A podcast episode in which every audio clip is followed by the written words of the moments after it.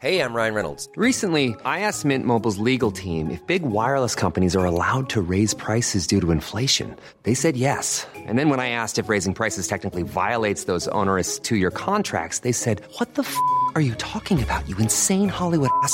So to recap, we're cutting the price of Mint Unlimited from $30 a month to just $15 a month. Give it a try at mintmobile.com slash switch. $45 upfront for three months plus taxes and fees. Promo rate for new customers for limited time. Unlimited more than 40 gigabytes per month. Slows. Full terms at mintmobile.com. Millions of people have lost weight with personalized plans from Noom. Like Evan, who can't stand salads and still lost 50 pounds. Salads generally for most people are the easy button, right? For me, that wasn't an option. I never really was a salad guy. That's just not who I am. But Noom worked for me. Get your personalized plan today at Noom.com. Real Noom user compensated to provide their story.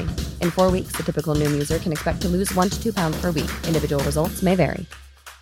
Ryan Reynolds here from Mint Mobile. With the price of just about everything going up during inflation, we thought we'd bring our prices down.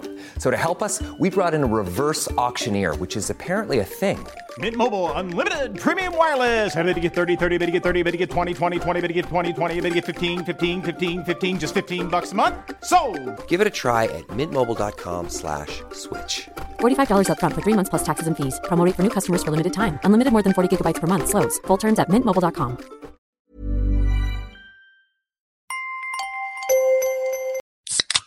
Rockstar Energy Punched, bringing a bold and unapologetic flavor packed with energy through a blend of B vitamins, guarana extract, and 240 milligrams of caffeine to fuel what's next.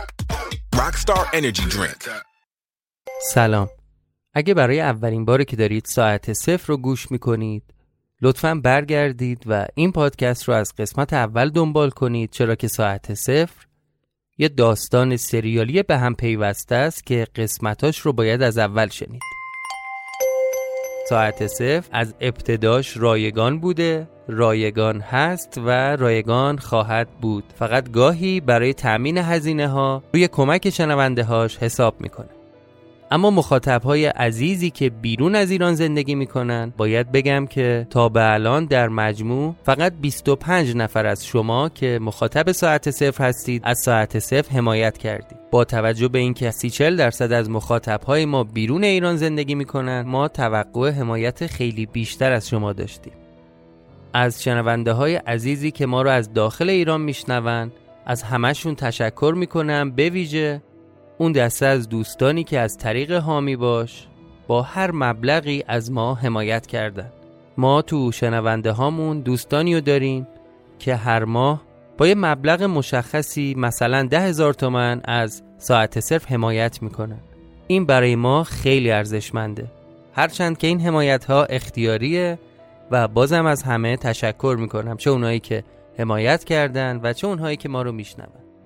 پادکست ساعت صفر مثل هر اثر مستقل دیگه احتیاج به حمایت های مخاطباش داره.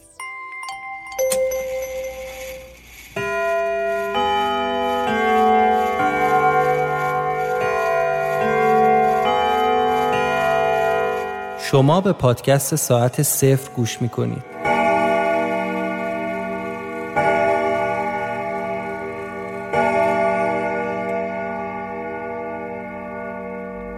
آنچه گذشت.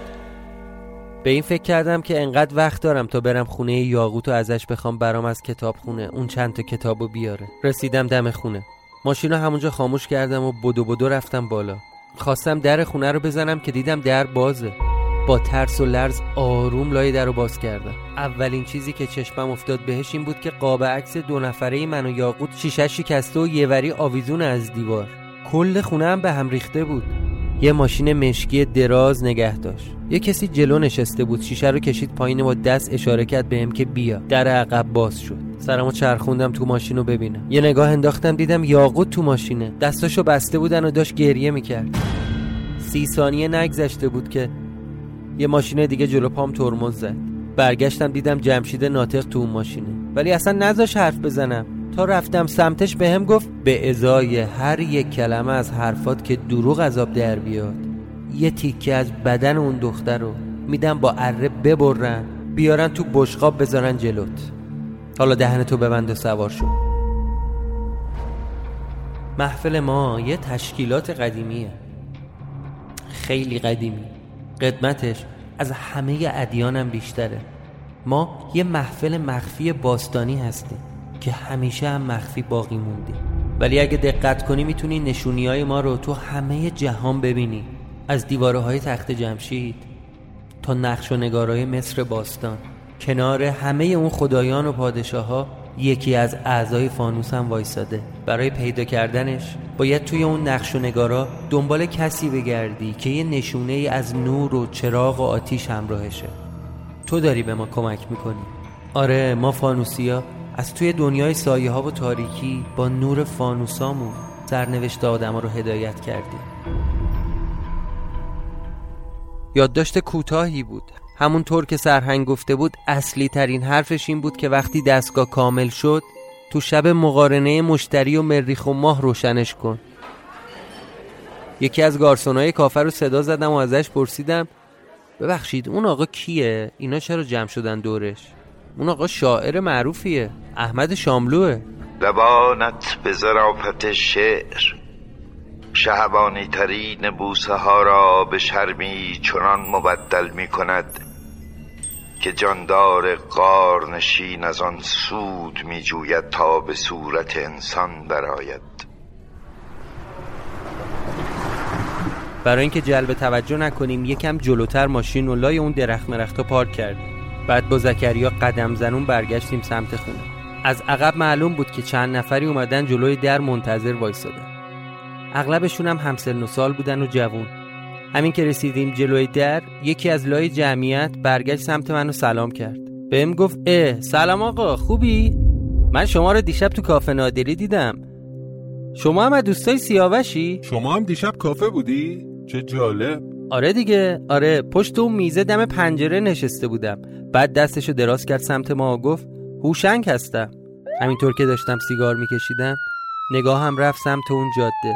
یه دفعه یه تعداد ماشین دیدم که دارن پشت سر هم تو جاده حرکت می‌کنن. سرایدار بنده خدا رفت سمتش و با لحن تندی گفت سرکار استوار. معلومه چه خبره؟ اون پاسبونم نگذاشت و برداشت یه کشیده زد به سرایدار. بعدم برگشت سمت پاسبونا داد زد که همه بازداشت همه رو بگیرید. بدبخ شدی.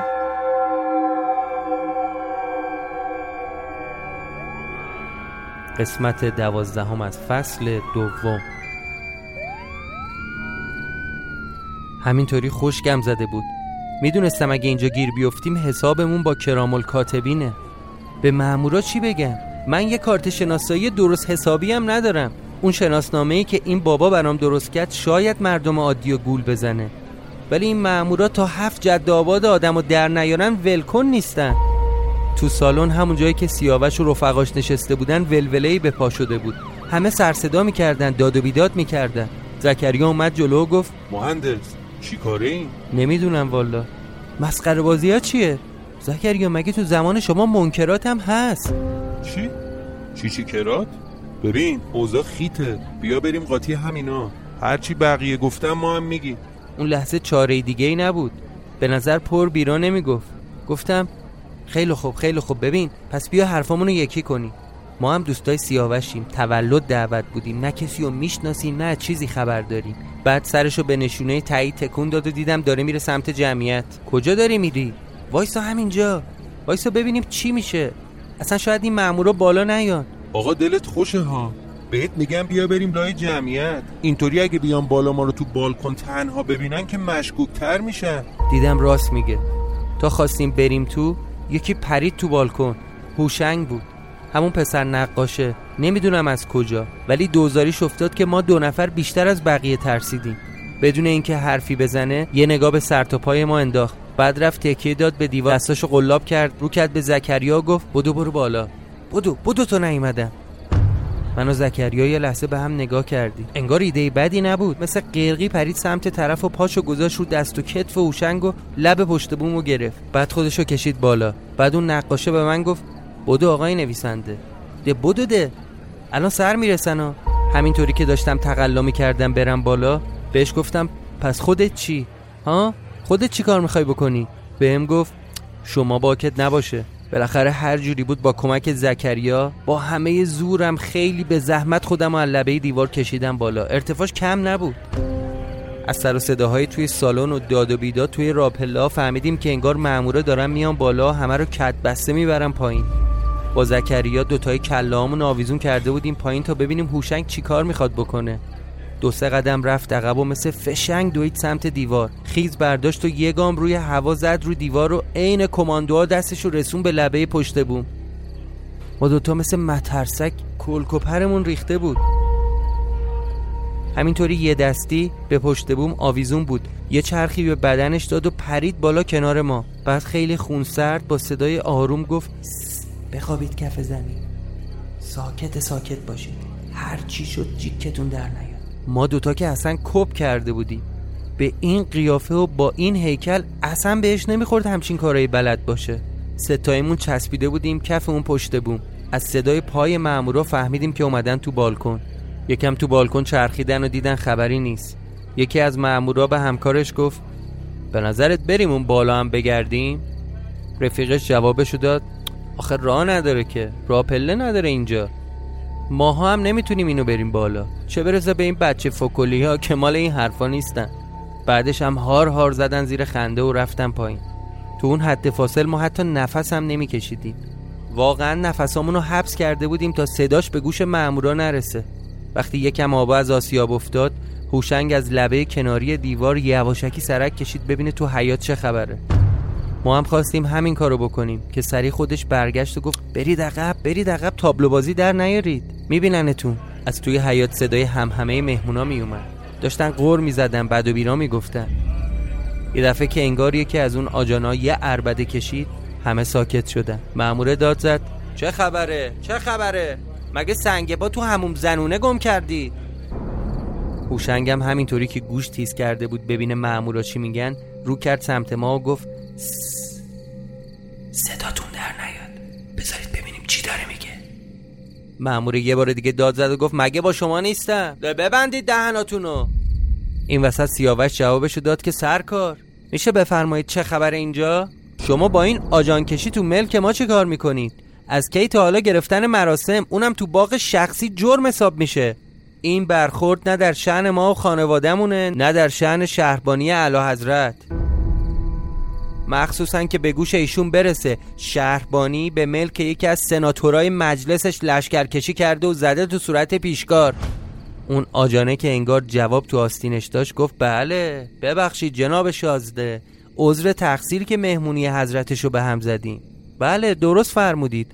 اعلی حضرت حتما ناراحت میشن. منتها قبلش به عرضتون برسونیم که ما اینجا با شما کاری نداریم. ما به دنبال چند تا خرابکاریم. ردشون رو زدیم رسیدیم به مهمونی شما. بعد یه صدای خنده سیاوش اومد.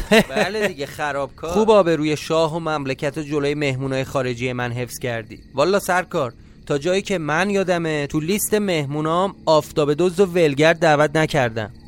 پلیس جوابشو داد نه قربان نه خیر نشد دیگه. ما دنبال اون مدل خرابکاراش نیستیم. ما پی چند تا کمونیست خرابکار اومدیم. یه مش بی خدا و بی دین و ایمون که هم دشمن شاهن هم دشمن ملت و ناموس مردم. همون بیشرفایی که توی دانشگاه نفوذ کردن و زیر گوش بچه های مردم وز می‌کنن. همونا که هنوز چهار تا لاخ سیبیل تو صورتشون در نیومده ولی با وعده انقلاب و تفنگ و نارنجک امنیت و آبروی این کشور رو بردن. بعد اون ماموره گفت عکس اون بیشرف رو نشونشون بدید. خانوما آقایون مادمازلا و موسیوها به عکس این بی پدر خوب دقت کنید. این خودشو هر دفعه به یه اسمی معرفی می‌کنه. بیژن سعید کامران آرش. خدا می‌دونه این دفعه چه اسمی رو خودش گذاشته. پس خوب چشاتون رو باز کنید. ببینید این بی همه چیز و امشب اینجا دیدید یا نه. دارم بهتون میگم. حسابی حواستون رو جمع کنید. اگه اطلاعات غلط بدید خودتون می‌دونید و دادگاه نظامی و رکن دوم. اونجاست که دیگه شازده و غیر شازده نداره. بهمون خبر دادن قرار بوده امشب بیاد اینجا با چند نفر ملاقات کنه. وسط حرفای طرف یواشکی خودم هم سرک کشیدم ببینم پایین چه خبره. همه مهمونا رو وسط باغ جمع کرده بودن. یه چند دقیقه داشتن از همهشون سوال جواب می‌کردن. بعد که انگار به چند نفر مشکوک شده بودن اونا رو سوار ماشین کردن. اون سرایدار بدبختم که یه چک زده بودن تو صورتش با خودشون بردن.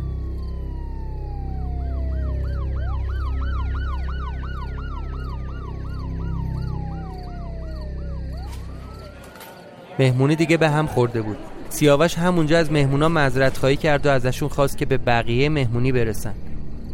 ولی اون بدبختا که تا سرحد مرگ ترسیده بودن یکی یکی باهاش خداحافظی کردن و جیم شدن. حتی تلاش اون چند نفر نوازنده که کنار استخ نشسته بودم نتونست مهمونی رو دوباره سر پا کنه. شاید یه یه ساعتی می‌شد که ما سه نفرم همون بالا نشسته بودیم. هر از گاهی هوشنگ یا زکریا سرک میکشیدن ببینن اوضاع تو حیات چطوره. ولی اوضاع حیات واسه من مهم نبود. من داشتم فکر می‌کردم با این وضعیت چطور می‌تونم خودم رو از اینجا خلاص کنم.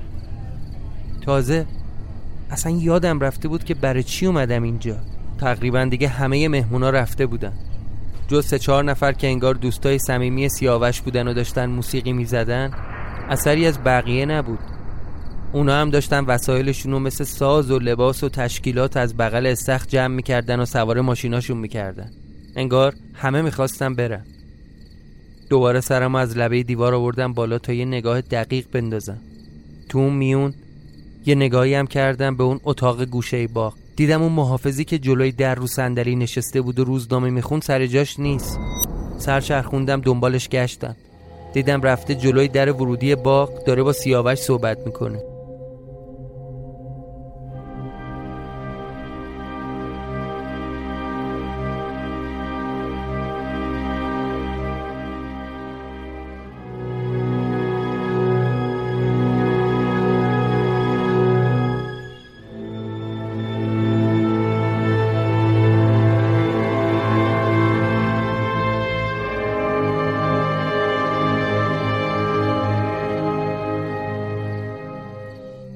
هوشنگ گفتم آقا هوشنگ دمت گرم کمکمون کردی. راستیتش خیلی ترسیده بودیم. آخه نه اینکه تازه واردیم تو این شهر. فکر می‌کردیم حتما ماها رو می‌برن هلفدونی البته الان فهمیدیم که زیادی ترسیده بودیم. آخه کسی با ما کاری نداشت. اصلا اینجا چه خبر شد؟ سیاوش مگه رفیق کمونیست و خرابکار داره؟ هوشنگ گفت آقا اونا میگن خرابکار. شما چرا باور می‌کنی؟ گفتم یعنی چی؟ یعنی پلیس دروغ میگه؟ گفت آره آقا معلومه که دروغ میگه. تا صدا کسی در بیاد بهش انگ خرابکار و دشمن ملت می‌زنن می‌خوان سرشو فلفور بکنن زیر آب. اصلا اینا نمی‌ذارن کسی نفس بکشه.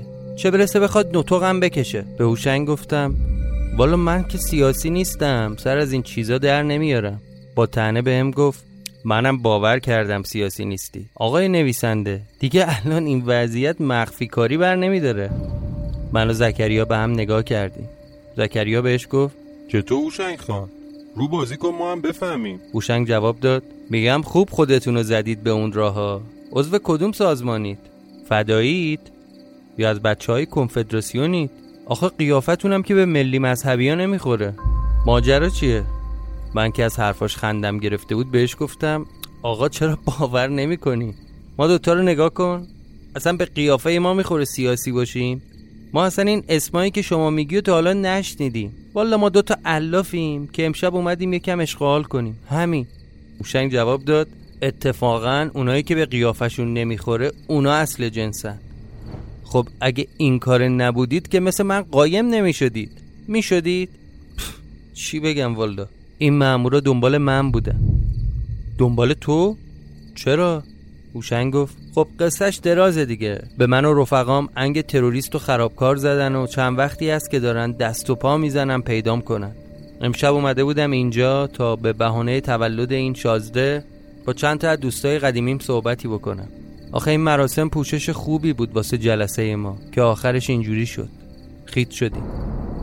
بعد هوشنگ بلند شد و دوباره تو حیات یه نگاه کرد. روکت به منو گفت بله آقای نویسنده. اینجوری هست دیگه. اینم از مراسم امشب. شازده شما داره با رفقاش تشریف می‌برن. دیدم سیاوش و اون چند تا از دوستاش سوار ماشین شدن و رفتن. هوشنگ یه سیگار از جیبش در آورد و تعارف کرد. یکی یه دونه برداشتیم. بعد یه پاک به سیگارش زد و حرفش اینطوری ادامه داد. اون چند نفری که بردن همون رفیقای من بودن که قرار بود باشون صحبت کنم منتها از اول مراسم دنبال یه جای خلوت میگشتم که صداشون کنم. بعد دست انداخت سیبیلشو کند. من و زکریا برگامون ریخ سیبیلش مصنوعی بود از اینا که با چسب میچسبونن بعد حرفش رو ادامه داد. آخه قیافه ما عوض کرده بودم. به خاطر همین بهشون پیام داده بودم. شما دنبال من نگردید. فرصت مناسب که پیش اومد خودم میام سراغتون. همین شد که این مهمونی به هم خورد و نتونستم با اونا صحبت کنم. ولی این وسط نفهمیدم کی این قصه رو لو داده. البته دیگه اینش مهم نیست. باید خیلی زود برم از اینجا. چون این رفقای من خیلی بتونم مقاومت کنن یه شب تا صبح. لو میدم منو. راستی شما واسه چی اومدید اینجا؟ بهش گفتم که آقا اوشنگ بالا واسه فضولی تو چرا باور نمی‌کنی؟ اومدیم یه سرگوشی آب بدیم. بعد همینطوری که داشت سیگارشو خاموش می‌کرد به هم گفت خلاصه که امیدوارم گیر نیفتید. الان امنه واسه رفتن از اینجا. از این پشت بوم میرم پایین و از حیات پشتی میپرم تو جنگل و رد میشم از مامورای تو جاده. شما هم حواستون باشه. اگه ریگی به کفشتونه از اون جاده اصلی نرید چون مامورا حتما سر و ته جاده رو میبندن و ماشینا رو تفتیش می‌کنن. بعد اومد جلو دست داد باهامون و گفت عزت زیاد. شتر دیدید ندیدید. بعدش هم خیلی حرفه‌ای و بی سر و صدا عین یه گربه از اون دیوار رفت پایین و پرید تو حیاط و تو تاریکی پشت اون درختا محو شد. ما دو نفر که انگار داشتیم یه فیلم اکشن رو تماشا می‌کردیم. طرف که رفت زکریا به هم گفت چه ورقی بود؟ مهندس غلط نکنم این چیریک میریک بودا دیدی چجوری دیوار اومد پایین؟ جلل خالق. فقط نفهمیدم اینا چی چی خرابکارن. چیکار کردم مگه؟ با شاه چی کار دارن من سر از کار این سیاسی ها در نیاوردم هیچ وقت. ولی اینو خدا برامون رسون. شد فرشته نجاتمون. میگه مهندس اونجا رو. گفتم کجا رو؟ طرفو ببین. اون یارو محافظه کچرواریه دیگه دم در اتاق نشسته. رفته دم ورودی. جای سرایدار. الان وقت خوبیه واسه فضولی. اگه قراره بری تو اون اتاق بجوری تا دیر نشده باید دست به کار بشی. دیدم بیرا نمیگه. بهش گفتم خیلی خوب خیلی خوب. بیا از همون راهی که این هوشنگ رفت پایین ما هم بریم تو حیات فقط میترسم که از اینجا لیز بخورم و سر صدا کنم. اشتب نکن مهندس. جانگولر بازی نمی‌خواد که. عین دو تا آقا از راپله میریم پایین. دیگه کسی تو خونه نیست که. این بابا هم لازم نبود ملق بزن واسه از دیوار پایین رفتن. ولی فکر کنم عادت کرده. بیا. بیا تو راپله بریم. از تو راپله ها آروم و بی سرصدا اومدیم تو حیات و توی موقعیت مناسب خودمون رو رسوندیم پشت در اون اتاقک. وقتی رسیدیم دم در دیدیم دستگیره در از بیرون در آوردن. زکریا بهم گفت یه چیزی می‌خوام بندازم زبونه قلف و بکشم پایین. اینجوری در وا میشه. تو کیفت کاغذی کارتی تیغی چیزی پیدا میشه. یه چیز نازک. در کیفو باز کردم و چند ورق بهش کاغذ دادم. کاغذا رو گذاشت رو هم تا کرد. بعد با همونا تونست بندازه زبونه در رو هل بده عقب در رو باز کنه. اومدیم تو اون اتاقک. یه اتاقک کوچیک. تقریبا ده 15 متری بود. یه میز کار همون وسط بود و دوتا صندلی. کفش هم یه موکت قرمز کرده بودن واسه همین به پا گذاشته بودن؟ واسه این میز و اون دوتا صندلی؟ بذار برم این کشوها رو نگاه کنم. شاید اون چیزی که می‌خوای تو این کشوها باشه. رفت در کشوها رو باز کرد. جز یه دفترچه خالی و چند تا ورق کاغذ باطله چیزی تو اون کشوها نبود. برای احتیاط نشسته بودم کف اتاق تا کسی از پنجره بیرون نتونه ببینه تو اتاقکیم. داشتم زمین رو نگاه می‌کردم در و دیوار رو میجوریدم. یه دفعه چشم افتاد به کنج دیوار. حس کردم لبه اون موکت قرمزه رو زمین بلند شده. به زکریا گفتم ببین این جماعت خیلی مارمولکتر از این حرفان. بیا گوشه این موکت بگیریم بلند کنیم ببینیم زیرش چه خبره. آره حدسم درست بود. همون زیر یه در چوبی بود که وقتی بازش کردم راپلش پیدا شد. اون راپله واسه من شبیه همون زیرزمین خونه پلاک 58 بود. آروم اومدیم پایین. توقع داشتم اون پایین به یه اتاق کوچیک اندازه همون اتاقه که بالا برسه ولی اشتباه می‌کردم اون اتاق کوچیک وسط باغ ردگم کنی بود. راپله ها رسید به یه سالن 70 80 متری درندشت. دیواراش هم سنگی بود. عین همون زیرزمینه تو خونه شبیه یه پناهگاه. ولی پناهگاه نبود بیشتر شبیه مخزن بود. مخزن یه موزه بزرگ. از پله ها که وارد سالن می شدی یه کاناپه و یه تخت خواب دو نفره. بغلش هم یه کتابخونه بود. با یه میز کوچیک که روش یه گرامافون بود و چند تا صفحه موسیقی. اونور تختم می‌شد ظرف غذا و بطری شراب و جاسیگاری و آب خوردن دید. معلوم بود اینجا یه مخفیگاهه. یه مخفیگاه خصوصی با تمامی امکانات. ولی خود سالن دور تا دورش قفسه های چوبی بود که توی هر قفسه یه چیزی پیدا می‌شد. کاشی مجسمه های برونزی ظروف سفالی نقاشی های گرون قیمت اورجینال سردیس های تخت جمشید یه عالم قالی و قالیچه پوست حیوونا کتاب خطی. حتی جواهر و سنگای قیمتی نیزه و تیرکمون و گرز و شمشیر و زره های فلزی قدیمی که انگار وسط جنگای صلیبی ورش داشتن. خلاصه هرچی بیشتر چشمی دوندی چیزای عجیبتر می‌دیدی.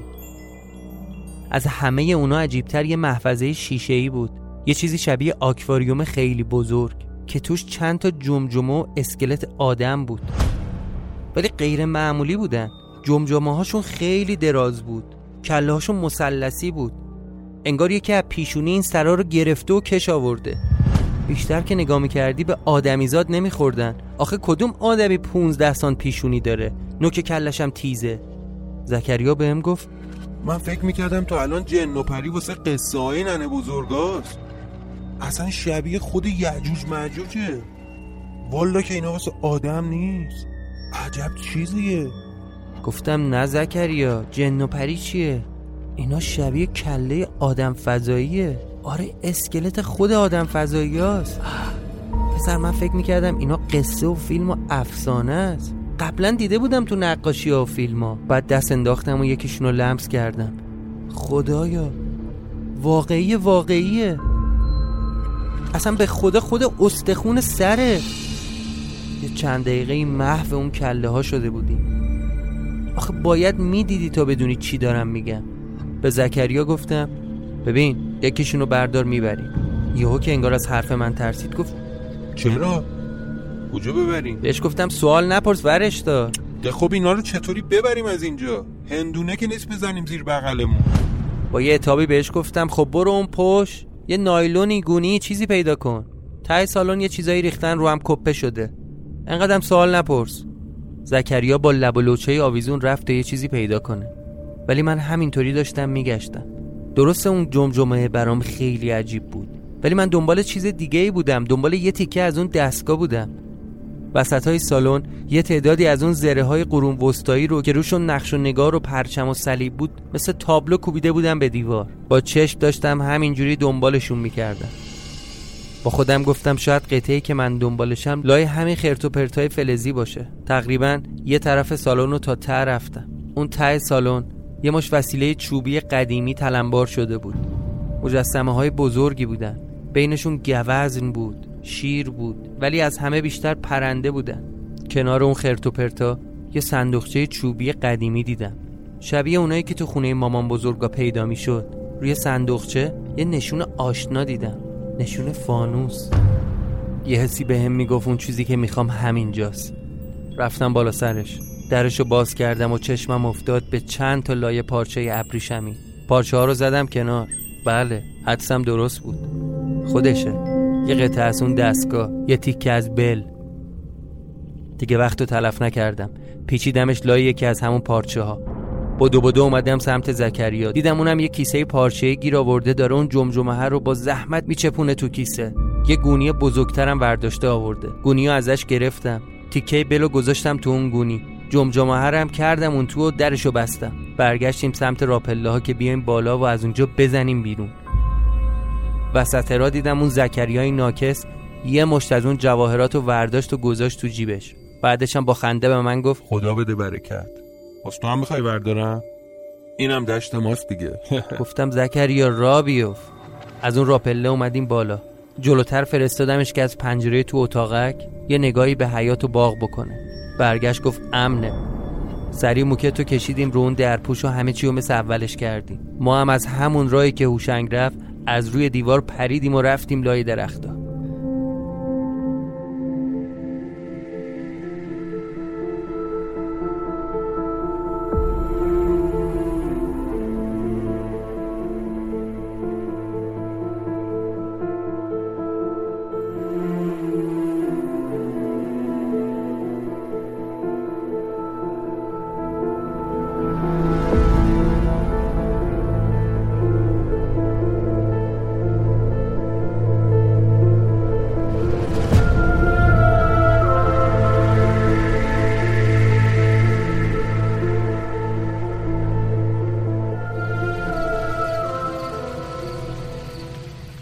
بالاخره رسیدیم دم ماشین. این پسره می‌گفت مامورا حتما اول آخر جاده رو میگردن. مهندس من یه فکری دارم. یه کدوم از ما باز بندازه از تو این جنگل و بیراهه این خرت و پرتا رو دستش بگیره بیاد سر جاده. اون یکی ماشین رو ورداره که اگه سر جاده پلیسا واسطاده بودن تو ماشین مورد مشکوک پیدا نکنن چون اینطوری اگه اینا رو سوار ماشین کنیم ما آجان سر جاده باشه حتما گیر میافتیم. اگه هم بازرسی نبود که هیچ. دیدم پیشنهاد خوبیه. تو ماشین رو ورد و برو سمت اول جاده. اگه ایست بازرسی بود بعد ایست یه جا بزن بغل تا من بیام. خودم هم با اون وسیله ها میام. اینجوری بهتره.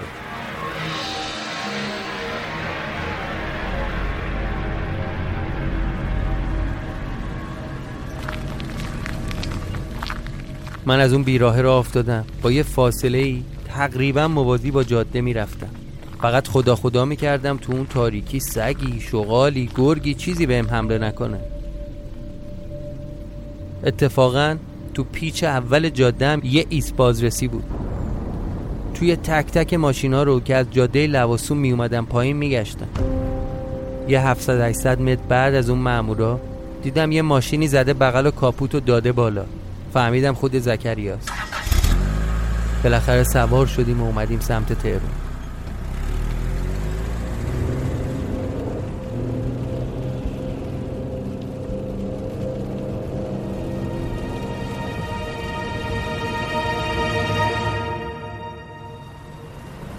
زکریا رو نزدیک میدون فردوسی پیاده کردم و خودمم اومدم سمت خونه پلاک 58 تا این وسایل رو بذارم یه جای ام موقعی برگشت از لباسون مدام قصه سیاوش و عطا تو فکرم بود. هی به این فکر می‌کردم. یعنی اون حادثه تعقیب و گریزی که عطا تو نامش واسه همکارش جلالی می‌نویسه چند وقت دیگه قرار اتفاق بیفته. از طرفی تا جایی که یادم بود عطا سیاوش رو به جرم مواد مخدر تعقیب می‌کرد و آخر سر همین موضوع گیرش انداخت. تازه عطا و رفقاش از اون زیرزمین و چیزایی که اون پایین انبار شده خبر نداشتن.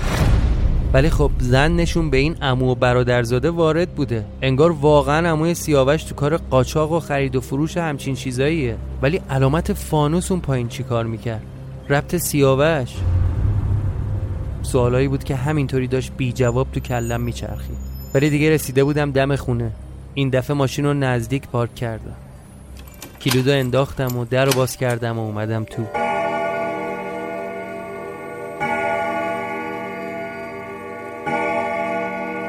چند قدمی هنوز بیشتر تو خونه بر نداشته بودم که بوی عطر و لوازم آرایش یه زن رو استشمام کردم. اول فکر کردم واسه خستگی و فشاریه که تو مهمونی بهمون اومده. آخه دیگه نزدیک های یازده شب بود که برگشته بودم خونه. ولی بیشتر که مکس کردم دیدم اشتباه نمی کنم انگار همین یه ثانیه پیش یه زنی اینجا بوده. بوی عطرش هم واسم آشنا بود. هرچی به کلم اون شب فشار آوردم نتونستم تشخیص بدم این بو منو یاد کی میندازه دنبال بهیموت گشتم. بهیموت؟ بهیموت پسرم؟ بودو بیا بابا.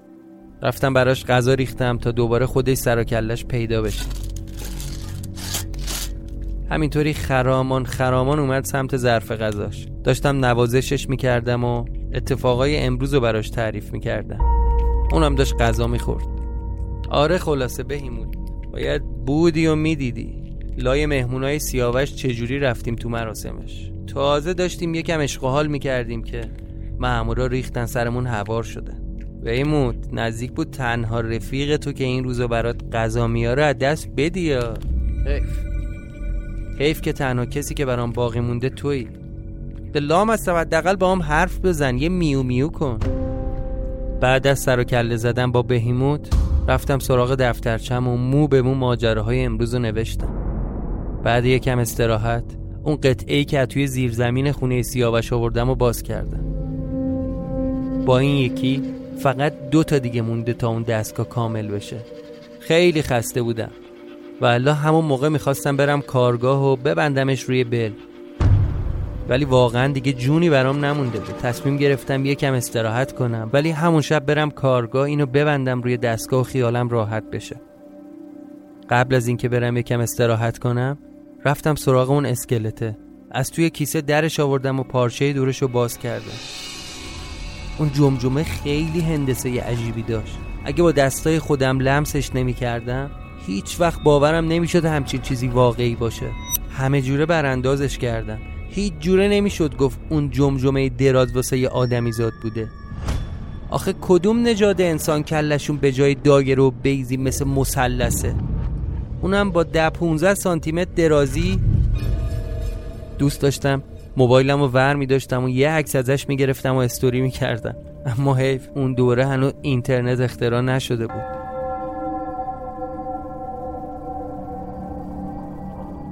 همینطوری که سر اون موجود عجیب الخلقه تو دستم بوده داشتم بالا پایینش رو ورانداز می‌کردم چشام گرم شد و خوابم برد.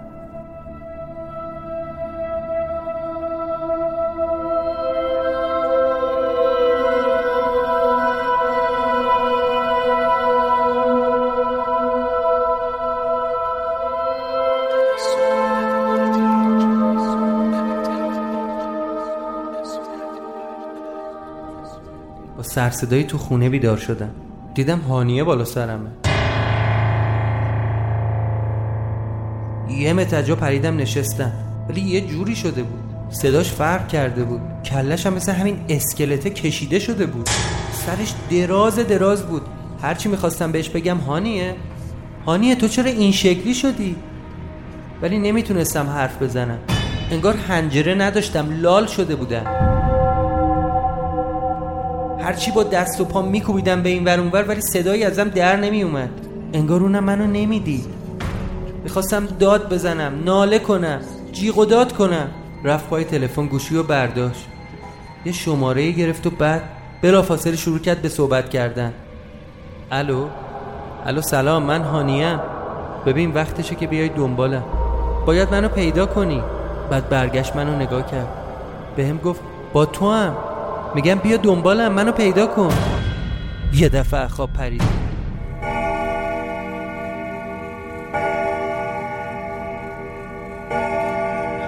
دیدم خواب تو خواب دیدم. همون جوری که جمجمه رو سینم افتاده بود خوابم برده بود. خواستم برش دارم بزنمش رو میزی که کنارم بود ولی ولی دیدم از تو گودی سوراخ چشاش یه نوری روشن شده. آره یه نور آبی داره میتابه به بیرون. یه نوری شبیه نور همون دستگاه. وحشت کردم و پرتش کردم رو زمین.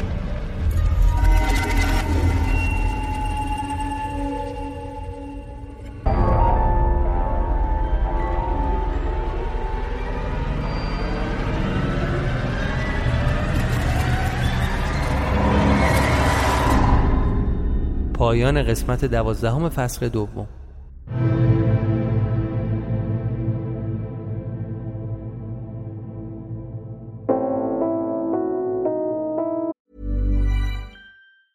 As a person with a very deep voice, I'm hired all the time for advertising campaigns.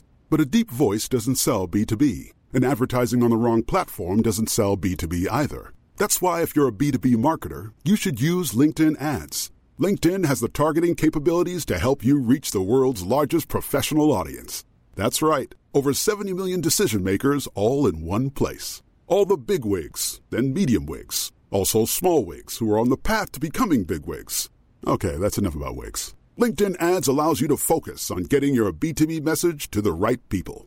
So, does that mean you should use ads on LinkedIn instead of hiring me, the man with the deepest voice in the world? Yes. Yes, it does.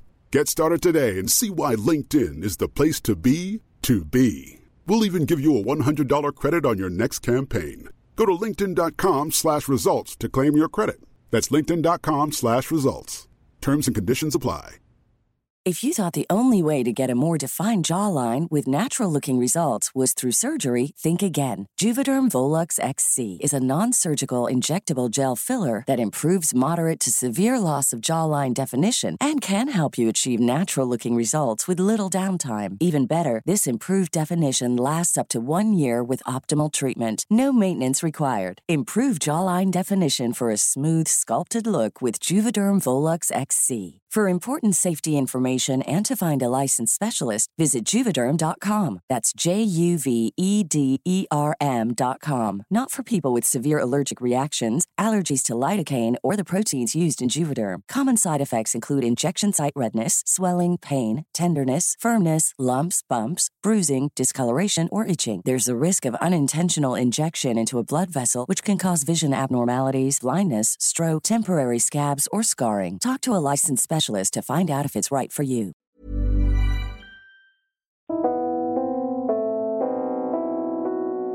ممنون که به ساعت صفر گوش کردید.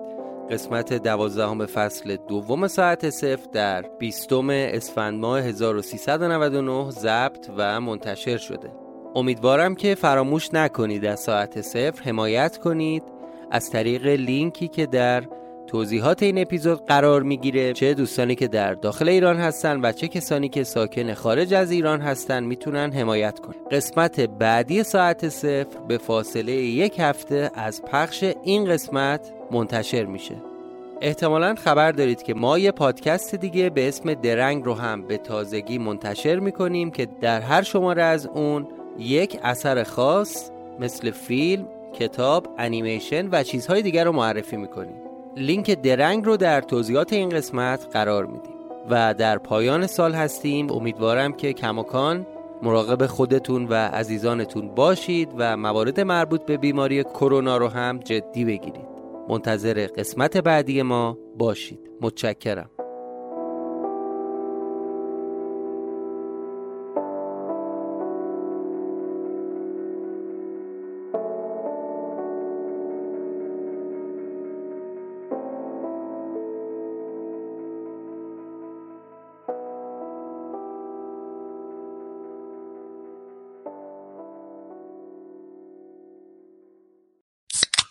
Rockstar Energy Punched, bringing a bold and unapologetic flavor packed with energy through a blend of B vitamins, guarana extract, and 240 milligrams of caffeine to fuel what's next.